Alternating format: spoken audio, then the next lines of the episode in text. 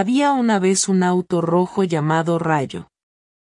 Rayo era el auto más rápido en la ciudad. A todos les gustaba verlo correr.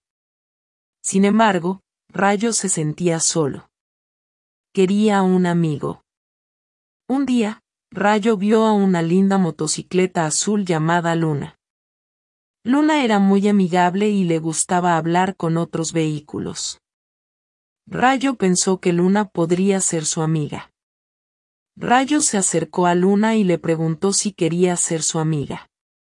Luna sonrió y dijo, sí, me gustaría ser tu amiga.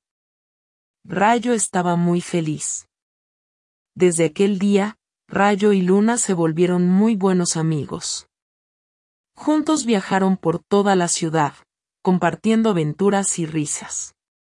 Un día, hubo una gran carrera en la ciudad.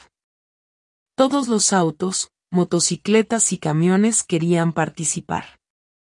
Rayo también quería participar, pero estaba nervioso. Le dijo a Luna sobre su miedo.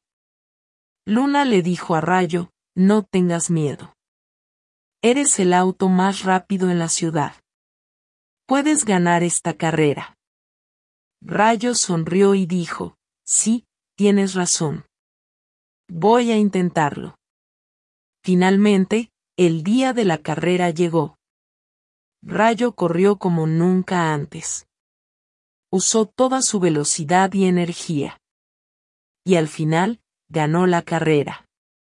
Todos aplaudieron y felicitaron a Rayo. Rayo estaba muy emocionado. Rayo agradeció a Luna por su apoyo. Luna sonrió y dijo, Tú eres mi amigo. Siempre voy a estar aquí para ti. Desde aquel día, Rayo no estaba solo. Tenía Luna como su mejor amiga y todos en la ciudad los querían mucho. Rayo siempre recordaba que con amigos, todo es posible. El final.